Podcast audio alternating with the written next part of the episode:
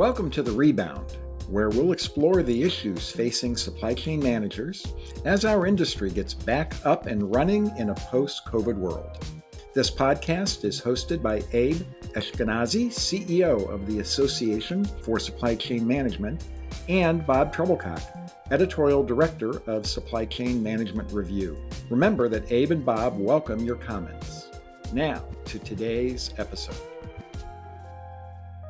Welcome to today's episode of The Rebound. Sustainability gets real in the supply chain. I'm Bob Trebilcock. And I'm Abe Eshkenazi. And joining us today is Tom Raftery.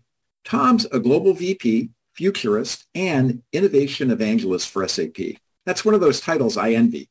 He's host of two podcasts, the Digital Supply Chain Podcast, where he showcases the latest happenings in the world of supply chain technologies, and the Climate 21 podcast, where he highlights successful climate emissions reduction strategies and stories in order to educate and inspire listeners. And if that wasn't enough, Tom will be one of the presenters at this year's ASCM Connect, which will be live in Chicago and available as a virtual event September 18th through the 20th. I'll be there. Tom, you're a busy guy, so welcome and thank you for sharing your time with us. Bob, thanks so much for inviting me to come on the podcast. I really appreciate it. Well, we're really looking forward to this conversation. Hey, you know, one of the reasons I wanted to hear from Tom is because I've noticed how sustainability seems to have come back to the forefront of supply chain discussions in the last year or so. And I know it's been top of mind at ASCM. Uh, absolutely, Bob. And I think uh, among the challenges that we have is how to respond, not only as, you know, supply chain professionals, but as the industry. And I think we've seen quite a bit of focus on sustainability, a lot of rhetoric, maybe not as much action, but there's quite a bit of focus on sustainability so th- this is a really timely topic for us as an organization. You know, I just did the uh, Gartner Top 25 for SCMR and am really impressed with the number of initiatives from the top 25 supply chains plus their five masters uh, that are related to ESG. What I've been trying to figure out is really what's going on out there. What are leading companies really doing? What's driving it? So looking over the titles of some of Tom's podcasts, I think he's the perfect for this discussion. So Tom, let's start with an easy one. What's really going on out there when it comes to sustainability and supply chains? Yeah, so it's it's a fascinating topic, to be honest. It's one that's near and dear to my heart and has been for a long, long time. I'm a I'm a graduate biologist, and so and uh, even after I got my degree, I went on to do postgraduate studies in biological control, and I'm a little bit ADD, and so while I was doing that, I got distracted by this technology thing, which was new and shiny, and I, I chased that down. And so uh, I've been I've been banging this sustainability drum for a long, long time. And the changes that I've seen happen in the sustainability space in the last two, three years are unlike anything I've seen in the previous 20. And I'm not sure why it is. Some people say it's down to COVID, and I'm sure that's part of it. People got a chance to do a bit of a reset. Some people put it down to the the 2015 Paris Climate Accord and we hit 2020 and suddenly we had the decade of action coming along. But there's been an enormous shift. Before now, before 2020, let's say, the idea of what was previously referred to as CSR, corporate social responsibility, that that functionality in a company typically belonged to the marketing organization in a company. And, you know, right there, that tells a story in its own right. But more recently, with the shift away from CSR and now people are starting to refer to it as ESG, we're starting to see because ESG requires a higher level of rigor in reporting, and it's still very immature, that's going to, it's going to become even more rigorous uh, and, and more defined. But because it requires more rigor in the reporting, we're starting to see that function now shift away from the CMO's organization to the CFO's organization. And so now that's going to be the, the big shift we see in the next few years. That and the requirement, as I say, for reporting. The, the SEC came out a few months back with their proposals and they're talking about all, well, they're talking about the, the large publicly listed companies having to produce reports based on climate risk next year and then all companies having to do it from 2024 onwards. And not just that, but a year later, so For large companies from 2024 onwards, they'll have to start reporting out to their scope 3 emissions, which has never been required before. And for all companies from 2025 out to scope 3. So it means an enormous change. And the, the other thing they said in their proposals was that those reports would have to be audited. And that's an enormous change you can see the, the auditor organizations are loving this, but that's another reason why it's going to shift away out of the CM, CMO's organization to the CFO's organization because that requirement for rigor and reporting. Tom, really interesting, and it's not a new topic. Obviously, we've been talking about sustainability for uh, for decades here. Obviously, there's quite a bit more energy today around the concept of the ESG beyond just the rhetoric. Uh, give me a sense of, from your perspective, what's driving it? Is it the consumer? Is it regulatory? Is it, are we just much more aware of the impact that supply chain is having? Give me a sense of what's really behind this. It's all of the above. You know, I, am based in Europe, and if uh, if I take a European lens on it, uh, the EU passed legislation in June of last year saying that we were going to have to, as a 27 nation bloc, reduce our emissions 55% by 2030. So that's seven and a half years. That's less than seven and a half years from now. And we've got to reduce our emissions, as I said, 55%. Now, that's unprecedented. That's enormous. The scale of the change that that will require is beyond most people's comprehension. It'll be incredibly hard to do. Now, to give you an idea, just to put that in context, first of all, I'll, I'll ramp it down a bit because it's against our 1990 baseline, and we've already reduced 24% against that. So that leaves 31%, and that 24% has gotten out of the system in the last couple of decades. But that still leaves 31% to get out in the next seven and a half years, or seven and a quarter years, I guess, at this point. But again, to put it in context, during 2020, when we had the big lockdown and pandemic-related businesses shut down, we reduced our emissions 7%. And then in 2021, as the economy started to open up again, it went back up 5%. So we had a net reduction between 2020 and 2021 of 2%. And we have to get another 24% out in the next, as I said, seven and a quarter years. It will require enormous structural change. And it's not just the EU. China have very ambitious targets as well. I know the Biden administration has enormous ambitions as well, whether they'll manage to get through some of those. They passed the IRA in the last couple of weeks. So, you know, massive, massive changes. And it's not just the regulatory changes. It is, as you rightly said, it's down to things like the uh, consumers being aware of it now, particularly younger consumers, requiring that people they purchase from have a good sustainability story they can tell. But it's not just consumers, it's also employees.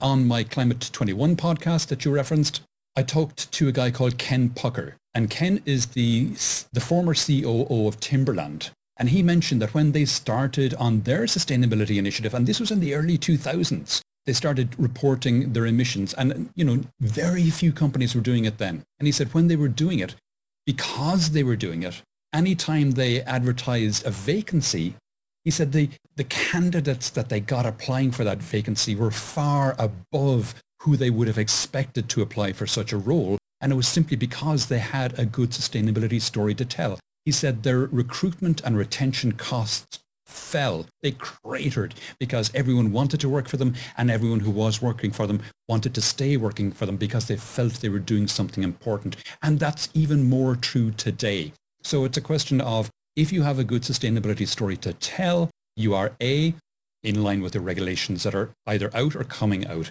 but also B, you have a, a very easy time attracting customers and you have a very easy time attracting and keeping your employees. So it's, it's a win-win-win all around.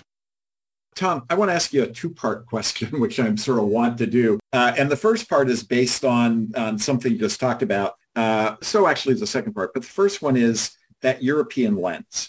So we're seeing a lot of pushback in the U.S. Uh, I don't know so much that it's coming directly from the business community, but certainly from certain parts of the political community against ESG uh, and all that entails. Are you seeing that same pushback in Europe? You know, and if so, how are they contending with it? And then I'll ask you the second part. Okay, yeah. No, there's there's very little pushback in Europe. I mean, you do have fossil fuel company interests who are trying their best to delay anything that's happening, but they're fighting a losing battle. There's a great quote from Martin Luther King that is escaping me now, but it's something along the lines of the the arc of uh, justice bends to the right, or again, I've, I've forgotten the exact quote, but you can look at the trend lines and you can see that things are becoming over time more and more and more sustainable. The demand is there for it to happen. So it's going to happen. So anyone who's trying to delay it, they're ultimately fighting a losing battle. It, it is coming. And I, I mentioned the 2030 deadline.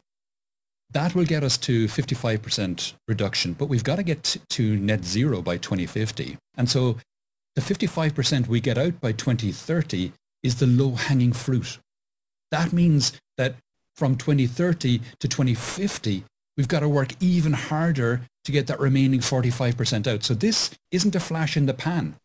This is something that we're going to be working on and working really hard on for decades to come.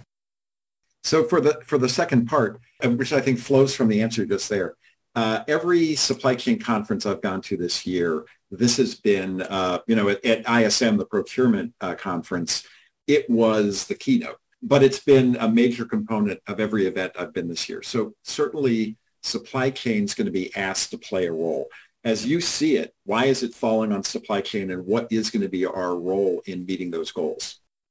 You look at uh, any studies around emissions and supply chain and they will tell you that depending on the industry, supply chain is responsible for anything from 50 to 95% of the emissions of an organization.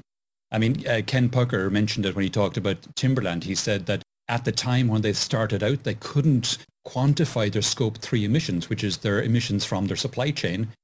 And so they could only uh, re- report on 5% of their actual emissions because they were getting 95% from their supply chain. So in their case, it was 95%. So it can be that high. So that's why it falls in, in large part on supply chains because supply chains are responsible for the majority often of an organization's emissions. So that's, that, that's why. And what can we do about it? Well, there's various things. Um, I think at the very least in our RFPs, RFQs, we've got to require our suppliers to report on the emissions that are associated with anything that we purchase from them. That's going to be a probably man. That's going to probably be mandatory, depending on geos. But that's going to be mandatory, I would suspect, in the next few years. Uh, all companies will be required to set targets, set science-based targets. There's a thing called the Science-Based Targets Initiative who have standards around doing this. So it's likely that most organizations will be required to set targets and then report against them. Uh, everyone will be required to report on their emissions, so th- that's just going to be a thing that everybody does. Uh, it will get to, to a point where every business decision that is made will be weighed not just on its financial implications, but also on its, on its climate implications. It will truly become the climate economy. The global economy will become the climate economy. The other kind of things, I mean, there's, there's a lot of low-hanging fruit, as, as I referenced earlier. So if you are in a region where you have a choice of electricity supplier, you know, just look for one that has a, a, renewable tariff, a green tariff, one that where, you know, all your electricity that you're getting is 100% renewably sourced. And if you can get that, then, like I said, that's low-hanging fruit. The next step is to then convert everything in your organization to electric. Convert your heating, convert your cooking if you have kitchens, uh, convert your transportation to electric. And suddenly your emissions come way, way, way down. And, you know, work with your suppliers as well, because you can't just straight away mandate that they report their emissions to you with everything. Rather work with them to help them do that, to understand why you want them to do that and explain to them how you would like it to, to be done and then offer them uh, advice on how they can reduce their emissions so that they help you meet your targets. So those, those are some easy wins. There, there are other things like setting an internal carbon price, one that can work very well, but you would find a lot of pushback against is to um, set KPIs in your organization so that executive remuneration is tied to emissions reduction goals. That one can be very powerful, but like I say, hard to implement. Tom, you're bringing up a, a, really a number of great examples here. Uh, a couple of studies that we've done, not only with The Economist, but with Gartner, it did indicate that size does matter, that predominantly larger organizations, more publicly listed organizations are much more likely to not only set the benchmarks, but to report out on them. You talked a little bit about how the larger organizations can help their partners eh, eh, as well. Can you give us a little bit of sense of what these top leaders and these organizations are doing that can, you know, be maybe a little bit of a roadmap for other organizations? Yeah, well, it, it's it's everything you said, Abe. The the larger organizations are very often working with the likes of the Science Based Targets Initiative, and they're working with other organizations like that to to set an, to create an example and to work with agencies as well to make sure that the, the kind of the, the targets that are out there are achievable by organizations and that they are cross-compatible. So because it's, it's one thing for an organization like the Science-Based Target Initiative to come up with targets, but they have to be targets that industry can work with.